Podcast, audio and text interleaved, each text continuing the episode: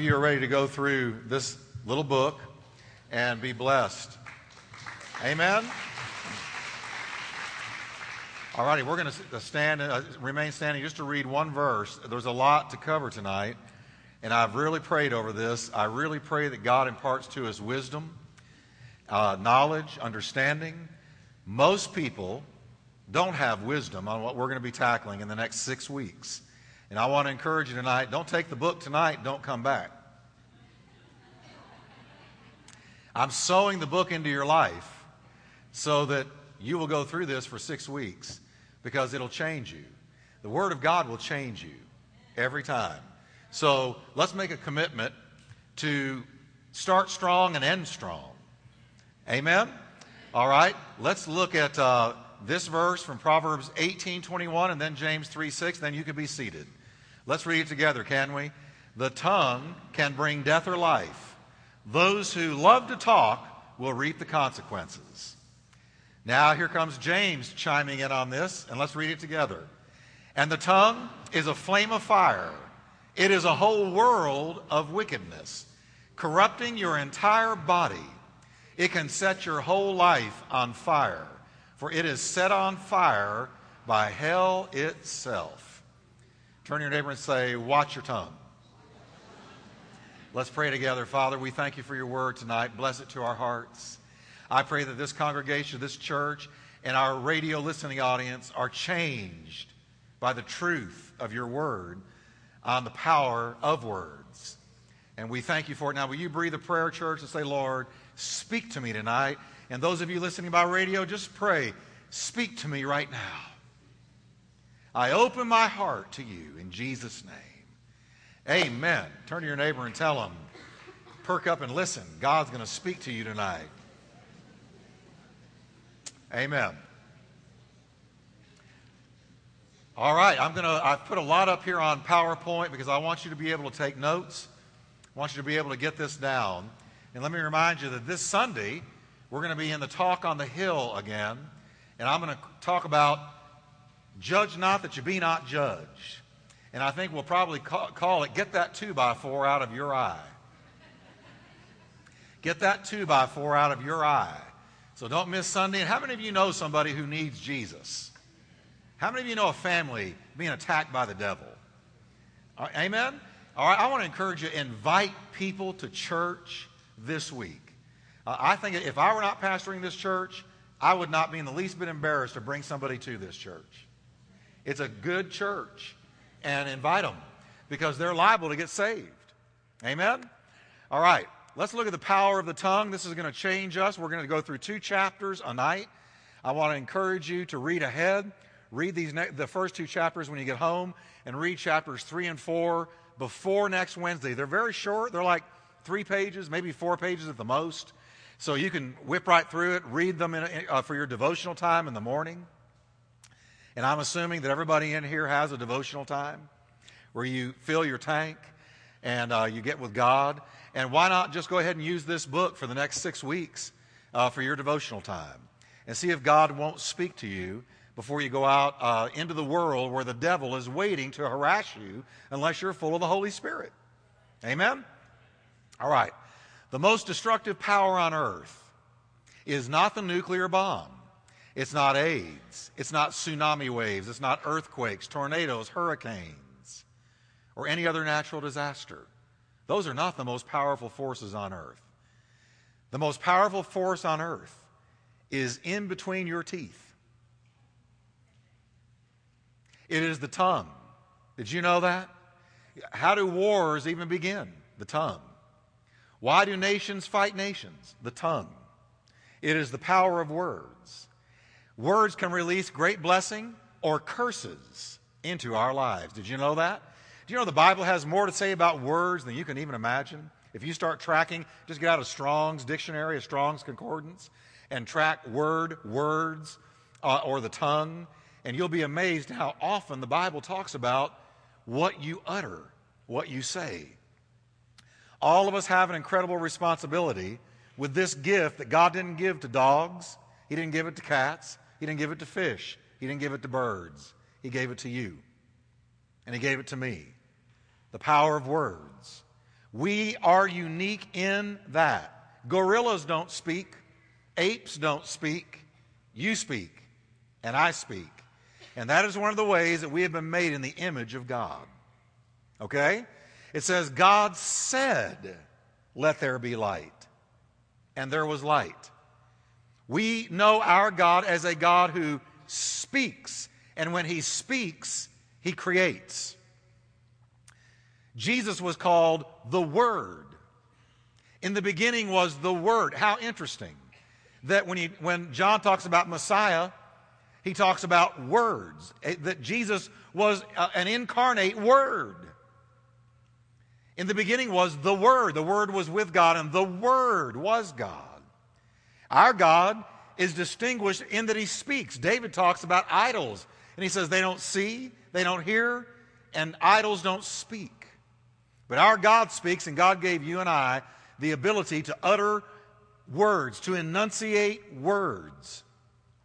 And with those words and that, with that ability is an incredible responsibility. Okay? Jesus said, Let me tell you something. Every one of your careless words is going to come back to haunt you. How many of you found that to be true? All right? There will be a time of reckoning, Jesus said. Words are powerful. Take them seriously. Words can be your salvation, words can also be your damnation. How are we saved? If we confess with our mouth the Lord Jesus and believe in our hearts that he was raised from the dead, we will be saved. How do you get saved? With a word of confession. That's how powerful words are. The Bible teaches that once spoken, words can never be retrieved. Have you ever fired off an email and three seconds later wish you could grab it and bring it back? Have you ever done that?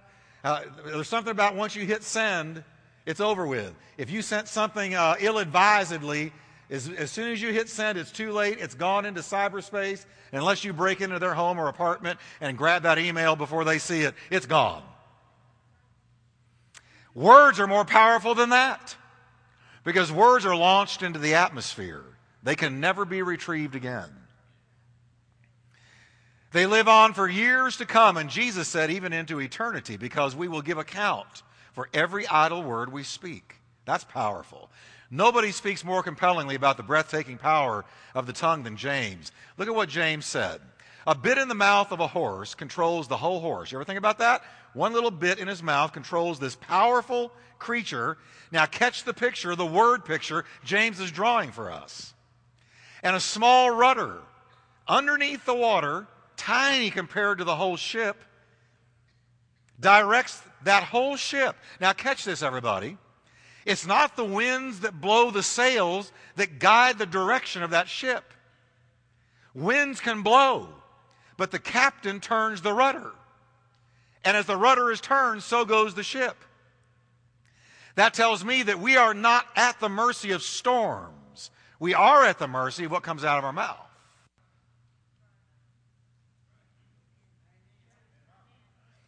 Strong winds can blow financial, marital, kids, trouble, trials, tribulations.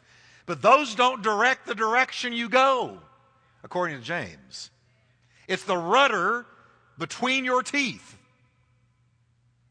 That's what directs where you go. That's the power of words. A word out of your mouth may seem of no account but it can accomplish nearly anything or destroy it, James says. It only takes a spark, remember, to set off a forest fire. Just a spark. A careless or wrongly placed word out of your mouth can do that.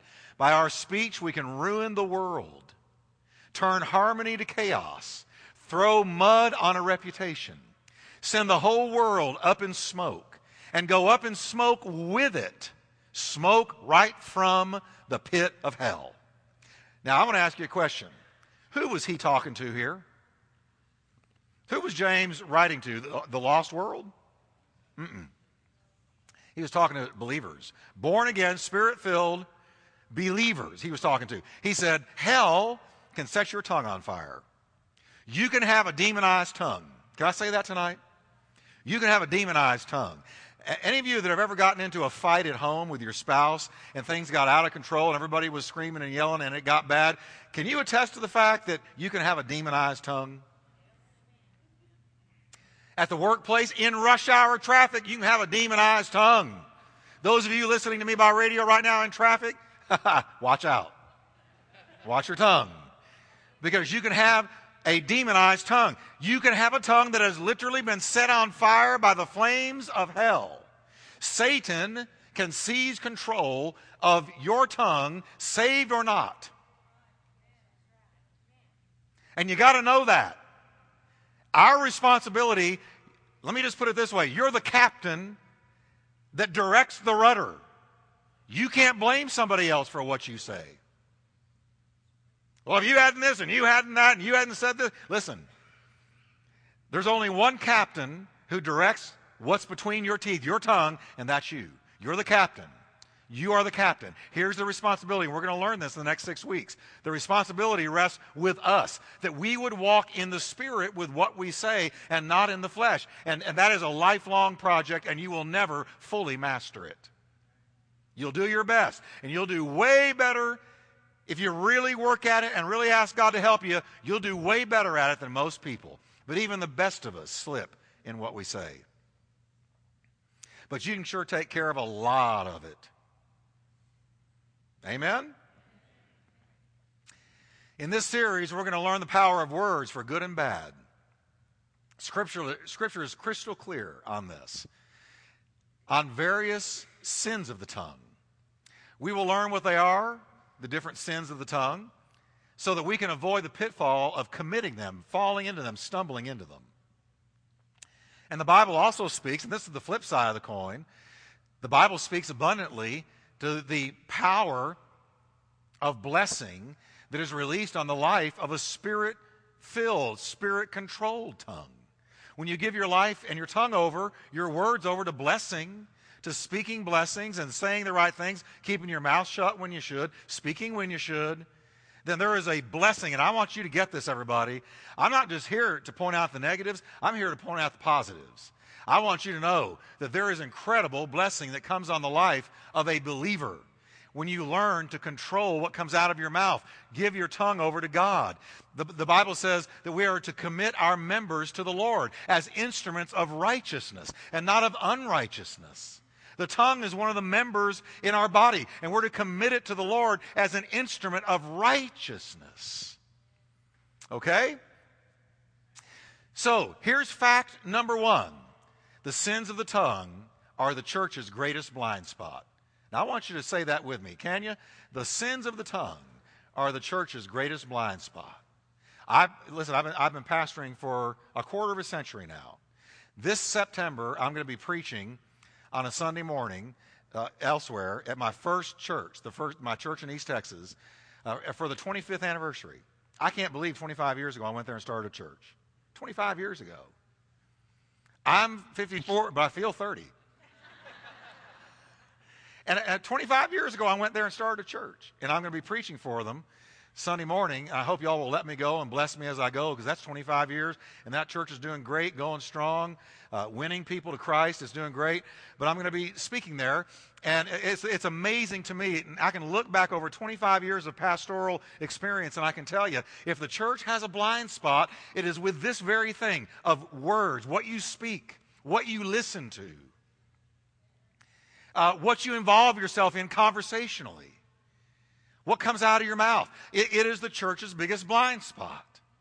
And because of this, because we've got a level of ignorance in this area, I think the Lord, uh, I think the church leaks anointing, leaks power, leaks grace, leaks favor, and and and and has a, a, a bad trade-off. We make a bad trade-off. I, I'm going to involve myself in the wrong kinds of talking, and I'm trading away the anointing and the favor of God. Now, I don't know about you, but I can't afford that. I want every bit of anointing and favor and blessing and power I can muster. Amen? So we're going to learn to talk right. Many never realize they are sinning when they become involved in gossip, slander, whispering, or in being a busybody. Most believers who fall into the trap of the tongue have no idea the painful price tag attached to ignoring God's warnings about this. Due to our ignorance in this matter, Satan has been able to rob us of God's presence. Isn't that a tragedy? Steal our joy, mar our testimony, and drain away our spiritual power. And I want to add one more thing really bring damage to our homes. Uh, uh, have you found out that if you can do it at home, if you can walk in the Spirit at home, if you can control your tongue at home, if you can bless people at home, you can do it anywhere. And you know what we are here tonight? We are a gathering of homes. Even if you're single, you have a home. But we are a gathering of homes. And God wants to bless our homes. And part of that is learning what to say and what not to say. Uh, think of this illustration for a minute a boat with a hole in the bottom. How many of you would get into a boat with a hole in the bottom? No, of course not. No matter how much water you pour out of it, you can throw it out with a bucket, it keeps coming in and the boat keeps sinking. The only solution is to plug the leak, right? That's the only solution. Plug the leak. All right? Many people's boats, their lives, are sinking, and they don't understand why. Now, I'm not saying it's always the tongue, but a lot of the time, it's the tongue. There's a leak in the boat, and it's the tongue. Well, y'all are acting real convicted. you know, uh, if I hear anything from people when they contact me or when they come up to me at church, they say, you know, I so love it because you'll get up and, and you'll tell the truth. Uh, I don't have anything to say to you if it's not in the Word. I just don't have anything to say to you. If it's in the Word, I'm going to share it with you because Kathy and I love you and we want to see you blessed. We don't want, Paul said, we're not ignorant of the devil's devices. We know how he gets into lives. But I think in the church in America, we're ignorant of some of the devices of the devil, and this is one of them. He can invade your life through the power of the tongue. Until the sins of the tongue are stopped, the leaking away of spiritual power, peace, joy, and success will continue. Everybody say with me tongue disease. Say, don't want no tongue disease. Bad English is good preaching. We don't want no tongue disease. Now let's read some verses about the tongue together. I want you to read these out loud with me. These are powerful. Are you ready? Let's go. Too much talk leads to sin. Be sensible and keep your mouth shut. Do you know the Bible told us to shut up? Right there. Let's go to the next one. The words of the godly, let's read them. The words of the godly are like sterling silver. Isn't that beautiful? That words can be as valuable as silver. Let's read the next one. Some people make cutting remarks, but the words of the wise bring healing. Next one. A gentle answer deflects anger, but harsh words make tempers flare. The tongue of the wise makes knowledge appealing, but the mouth of a fool belches out foolishness. You know, I picked that translation because I just picture somebody burping bad words, belching out bad words. Because that's the way it sounds to God. And one of my favorites, I love this one. This is Simon Peter talking, who had a, a, problem with words. I don't know him, I don't know him, I never knew him. And he cursed while he said it. Now, this is that same Simon Peter talking about words. Let's read it. If you want to enjoy life and see many happy days, keep your tongue from speaking evil and your lips from telling lies. How many of you want to see happy days and enjoy life? Do you see with me that Simon Peter right there just equated the words that come out of your mouth with the ability to enjoy life and have happy days? Look what he says about the incredible power of the tongue. Just the words that we uh, just read. Too many words can lead to sin. Godly words are as valuable as silver. Wisely spoken words bring healing. Healing. Gentle words put out the flame of anger. If somebody's really mad at you, just coming against you, raging and yelling, the most powerful thing you can do is speak gently. Oh? Hmm. Really? Okay. Now settle down. Be cool. Don't worry. Be happy. I'm not going to yell just because you're yelling. Just because you're yelling doesn't mean I have to.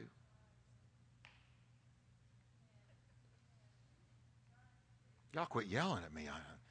Amen, Pastor Jeff. I, we're going to have to edit out these long, sustained amens that I'm getting during this message. Uh, the words of a wise person, the words that come out of a wise person's mouth make knowledge attractive. And words are directly linked to the ability to enjoy life and see happy days. Isn't that amazing? America doesn't believe that. America thinks money is what does that. America thinks a big home or a nice car is what does that. But notice that Peter said, no, if you want to enjoy your life and have happy days, watch what you say. Isn't that amazing? Now let's look at the first and foremost tongue disease the Bible mentions gossip. Everybody say with me, gossip. Now I want you to sustain the S's, okay? Gossip. See how it sounds like a hiss? Can you hear a snake in there? Gossip.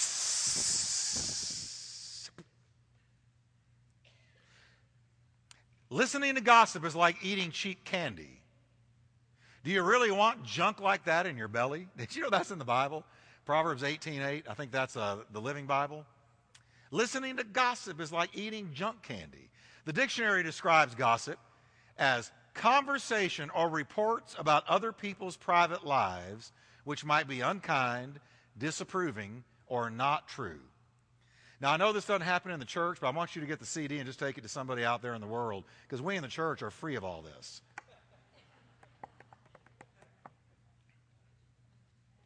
Not true, is it? Isn't it a shame? Blood bought, spirit filled, going to heaven, not to hell, forgiven of all of our sins, but we involve ourselves in this kind of thing. And it goes on all the time in churches. Somebody said, the church has a grapevine Ernest and Julio Gallo would envy. If you want something to really travel through the church, something bad about somebody, you want something to really travel, just tell one or two people. Let the gossip do the rest of the work for you. You're not going to have to get on the phone, they will.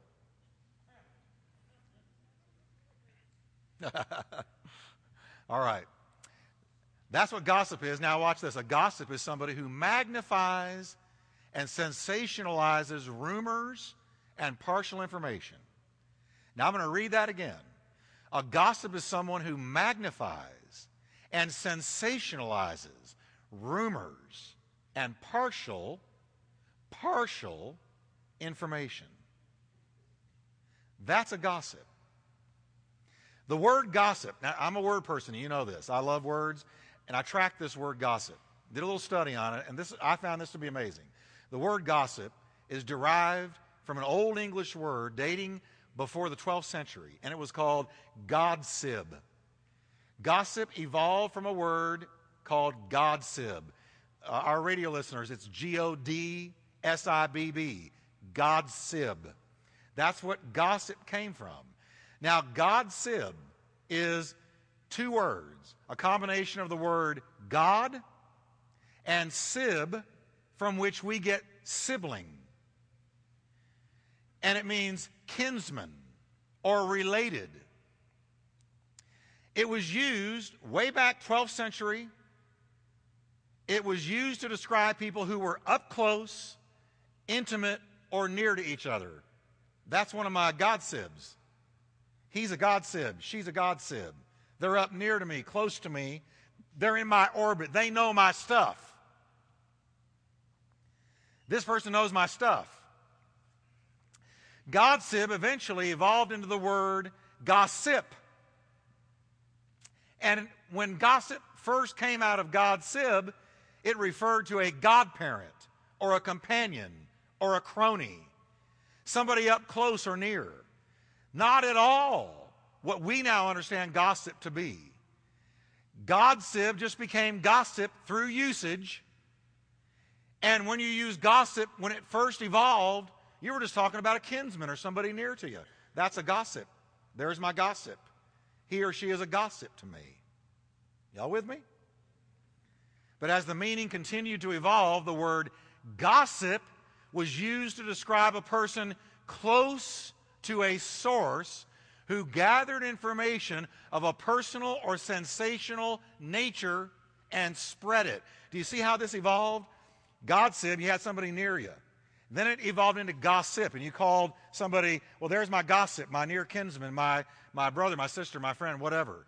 But then as it evolved further in English usage, the word came to mean somebody up close who knows my stuff, who can't be trusted with the knowledge.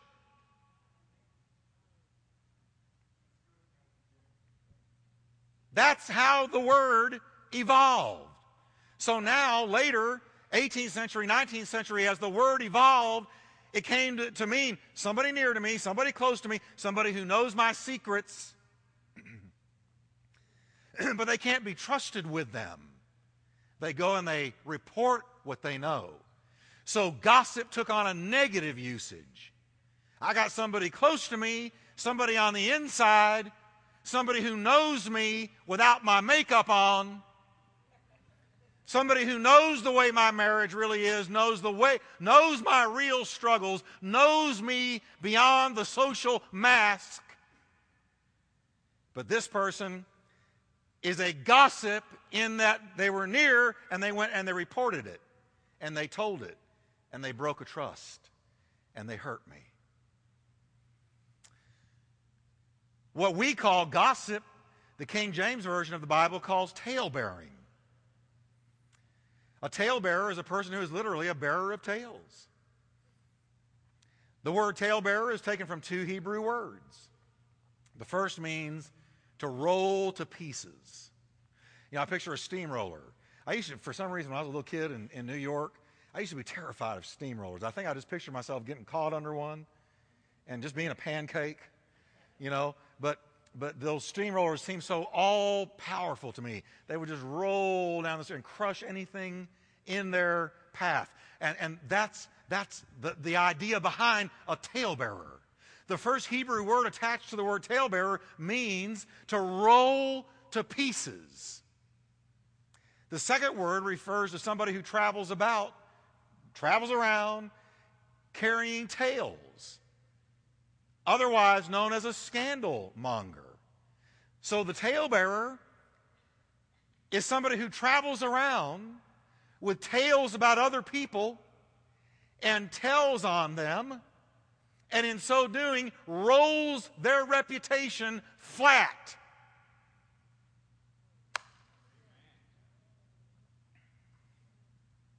Putting all this together, talebearers are people who travel around stirring up scandal through gossip, crushing people to pieces as they go.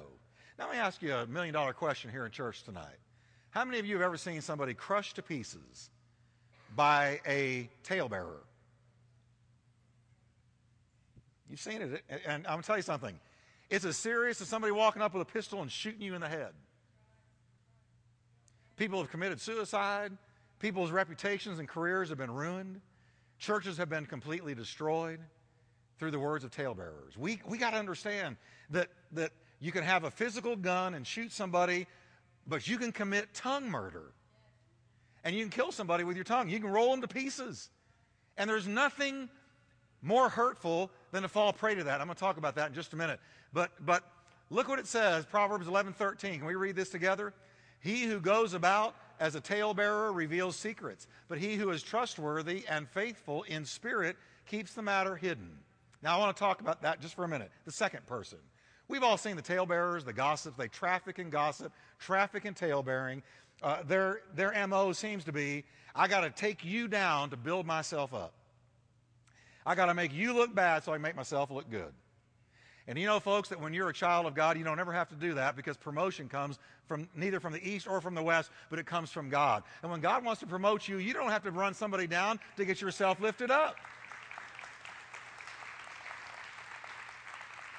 You don't have to do it because when God's ready to promote you, you're going to be promoted, friend.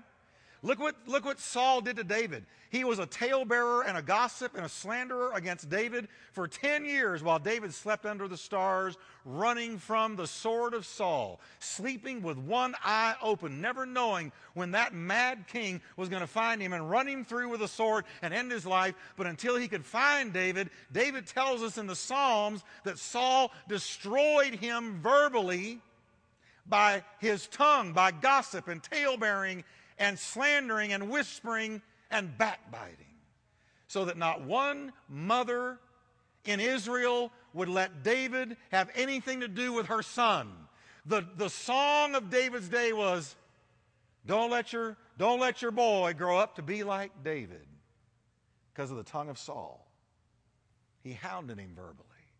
What was he doing? He was trying to put him down so that he could look better in front of the people. That's always going to backfire on you. Listen, you can win a fight with a skunk, but you're going to stink afterwards.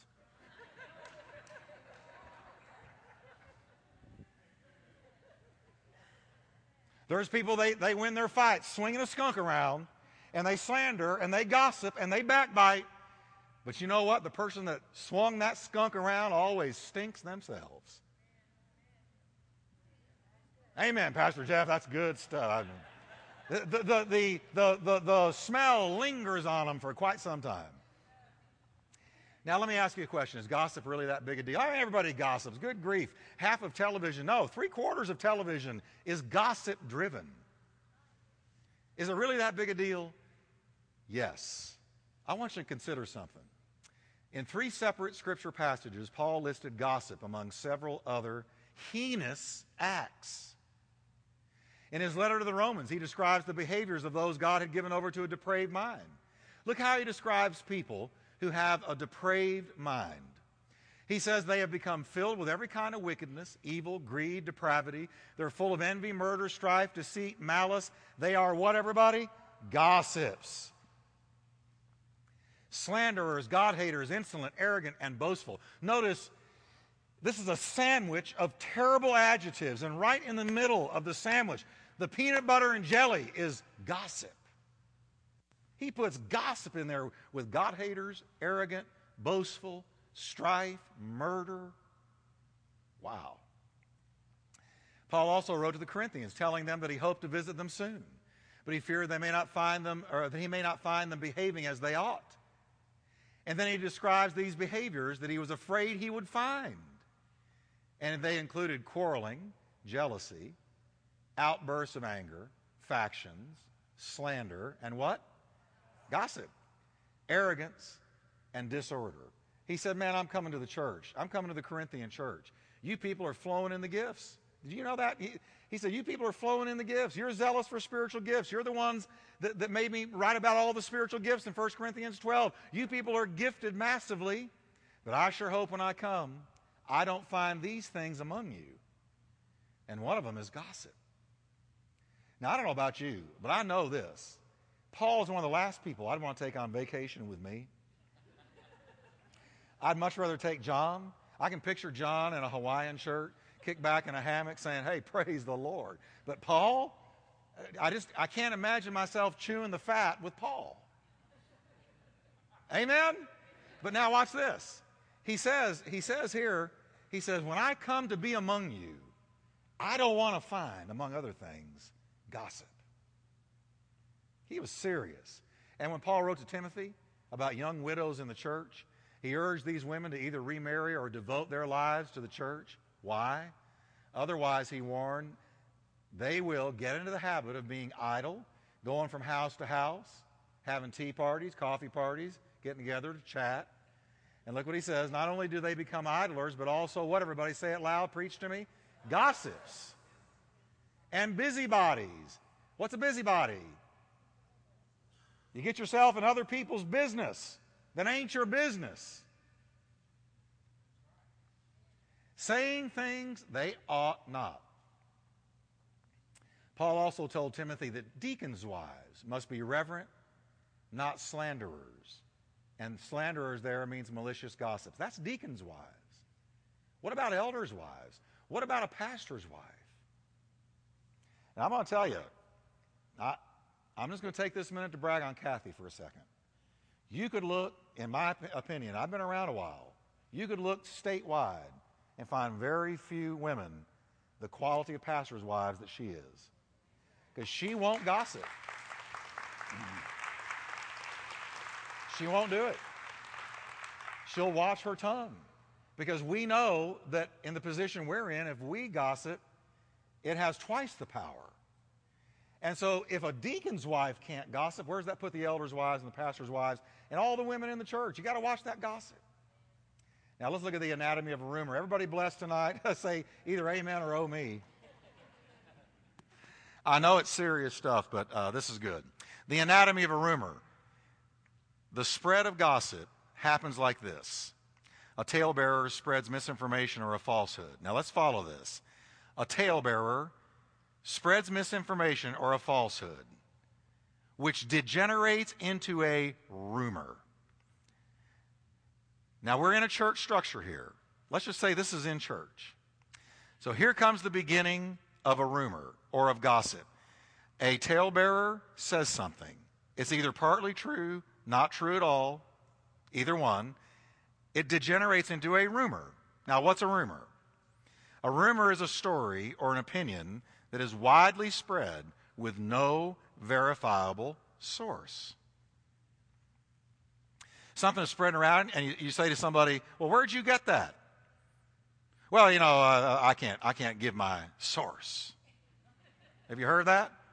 Let me tell you something. If you're a truth teller, you don't mind being quoted. You don't mind being quoted.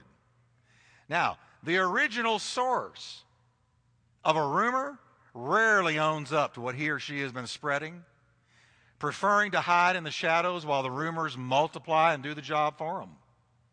The so called reliable source is therefore out of reach, so the truth can't be verified. So if somebody says to you, hey, I got something to tell you, Psst. goss, Psst. come here. Say, now, whatever you're about to tell me, do you mind if I quote you? You'd be surprised about 90% of the people that say that to you, you'll shut them down right there. Do you mind if I quote you before you tell me what you're about to tell me? Can I quote you? Oh, well, yeah, I'm not really telling you this to be quoted. I'm telling you so you can be informed. But, but I don't want to be informed only because if what you're telling me is true, I want to be able to give my source. Well, you know, just, uh, just pray with me. All right. Hence the rumor, which has now become fact in the minds of those that have heard it, takes on the life of its own and wreaks its havoc unchecked. Because the rumor can't be brought to a source who can verify what has been said. And folks, I'm going to tell you something. If it's a rumor about somebody's reputation, if it's about something somebody has supposedly done or not done, you ought to be able to go to the source and get a verifiable source. And if you can't do that, you ought not ever say it. Because this is somebody's reputation. This is their life, their future. Sometimes it's their income, it's their job.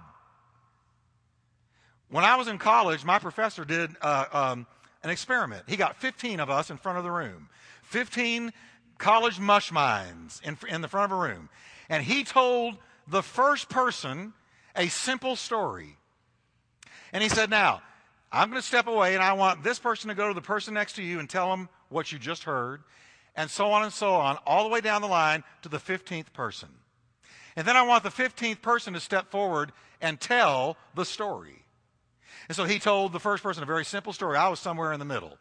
And it came down to us, and it came down to us, and it came down to us, and down, and finally down to the 15th person. And when the 15th person and the first person got up and shared stories, they couldn't even be recognized.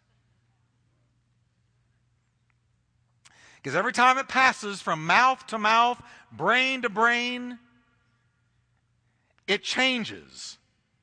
Until finally, what you've got running around in a church or in an office is so far from the original truth that you're only dealing in lies or half truths.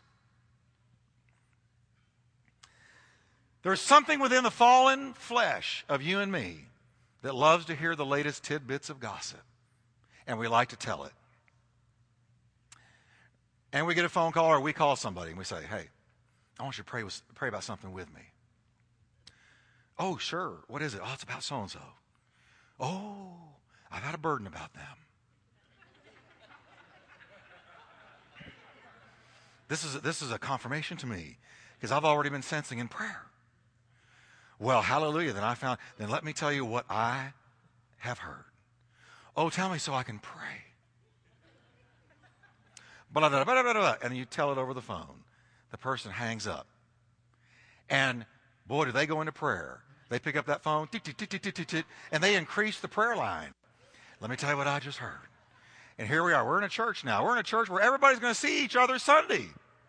And here over here is the guy or the gal about whom this rumor is spreading. They have no idea what's been going on through the grapevine during the week. And so after three, four, five, ten, fifteen calls, by the time the 15th person has got it, this person is a serial murderer, a serial rapist. This person has committed serious felonious crimes. And he walks in, or she walks in, sits in church, and wonders why nobody is around them. And everybody's looking at him with the look. The look. And they have been drawn and quartered, crucified, judged, and, uh, and deemed guilty. And that's how it happens in a church. Now, let me ask you, what does the Spirit of God do with that? And we come together after this kind of crucifixion during the week. Hallelujah. Hallelujah. God is good. And here's somebody over here has been murdered.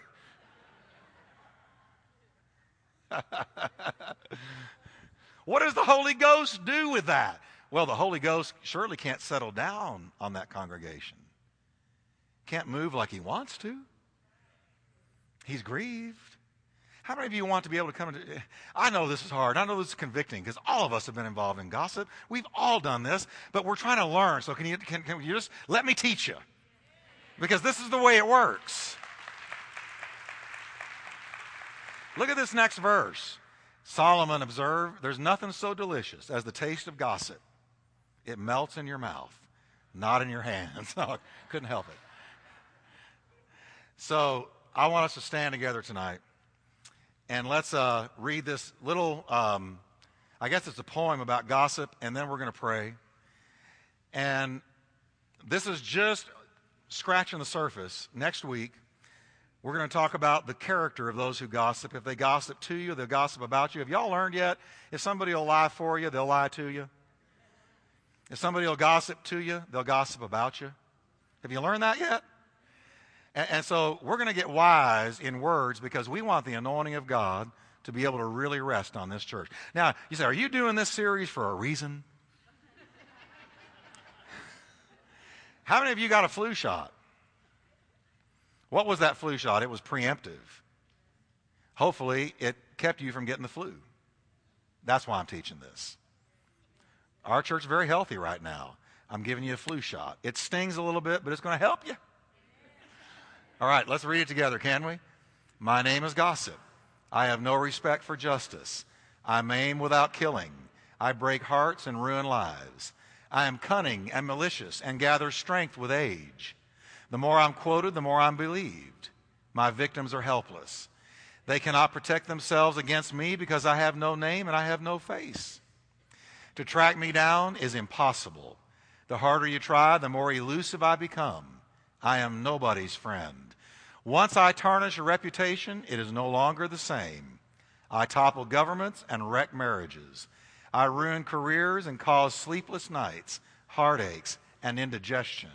I make innocent people cry in their pillows.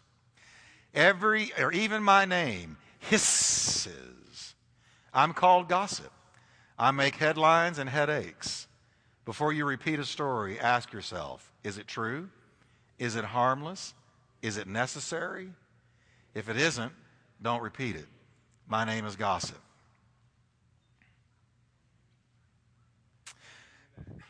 Now, I want you to say something with me in closing. If I'm not a part of the problem or a part of the solution, it's gossip.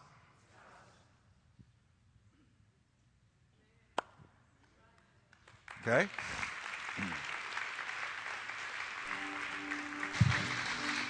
Father, we just pray right now that you will help us. This, this kind of message, Lord, it stings because we've all done it. And it's so hard to control that tongue sometimes, Lord, but you have assured us that we are the captain of that tongue. And Lord, it's going to go where we tell it to, and it's going to guide our lives like the rudder of a ship. And we ask you to help us to have wisdom with what we say. I want you to take a minute, church, and say, Lord, at the beginning of this series, I give you my tongue. And I ask you to help me to be a person of wisdom.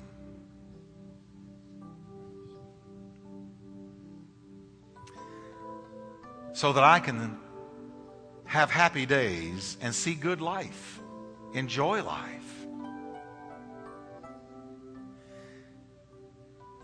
Lord, forgive us for the words that we have spoken that were uh, gossip, slander, tale bearing. Forgive us, Lord, for idle words, for unwise words, hastily spoken words, angry words. Forgive us, Lord, for um, getting carnal with what we've said. Help us to go up a step through this series and learn not just the negative, but the positive. A tongue of blessing like choice silver, that we can bring health and healing from our words. Take a minute as we sing through just a worship song. Take a minute and say, Lord, uh, search me and know me and, and, and show me if I need to ask forgiveness for any of the misuse of words. And then we're going to close.